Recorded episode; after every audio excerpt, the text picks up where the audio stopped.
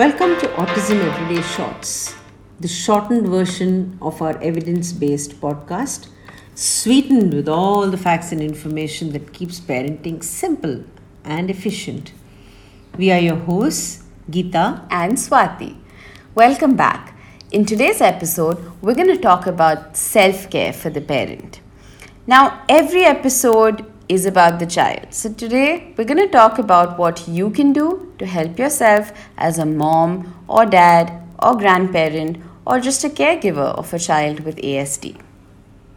So, when you think about your child's autism, sometimes you can go on a downward spiral of thinking about the worst case scenarios, wondering whether you know you're doing the right thing for your child, wondering what is going to happen to your child after you how everything you wanted for him may not work out according to plan.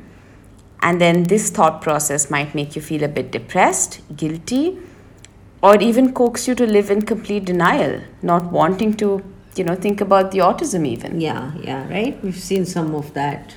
And fair enough. Yeah. So, to help you stay consistent, compassionate, and mindful in your parenting journey, here are some quick tips. For one, kindness. This really begins at home and with yourself. Are you kind to yourself? Forgiving yourself for mistakes you might have made, uh, being more accepting of who you are can really go a long way. You want to begin accepting certain difficulties you might be facing as a parent and not judge it or view it, you know, um, from a more neutral lens.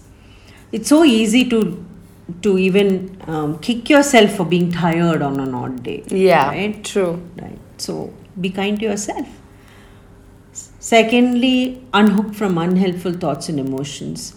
If you find yourself comparing your child to another child, then this is the most unhelpful thought ever, and you want to unhook from that thought ASAP. Yeah, I think we just, you know, we encountered a situation like that today when um, somebody, and well meaning, of course, um, attempted to compare their child to the progress of another child. And, you know, as much as that's okay because you're aspiring for your child to do better, it is un- unhelpful. It is, yeah, you know. Yeah, yeah. So the last the last tip that we have for you today is being present in the moment, which is a lot harder than you think.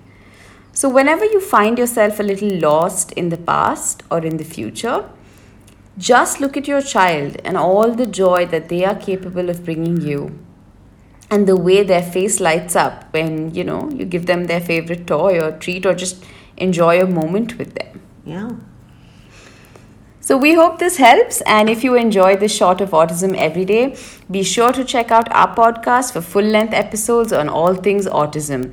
And while you're at it, go check out our book, A World of Difference, now available on Amazon and Kindle. Stay safe.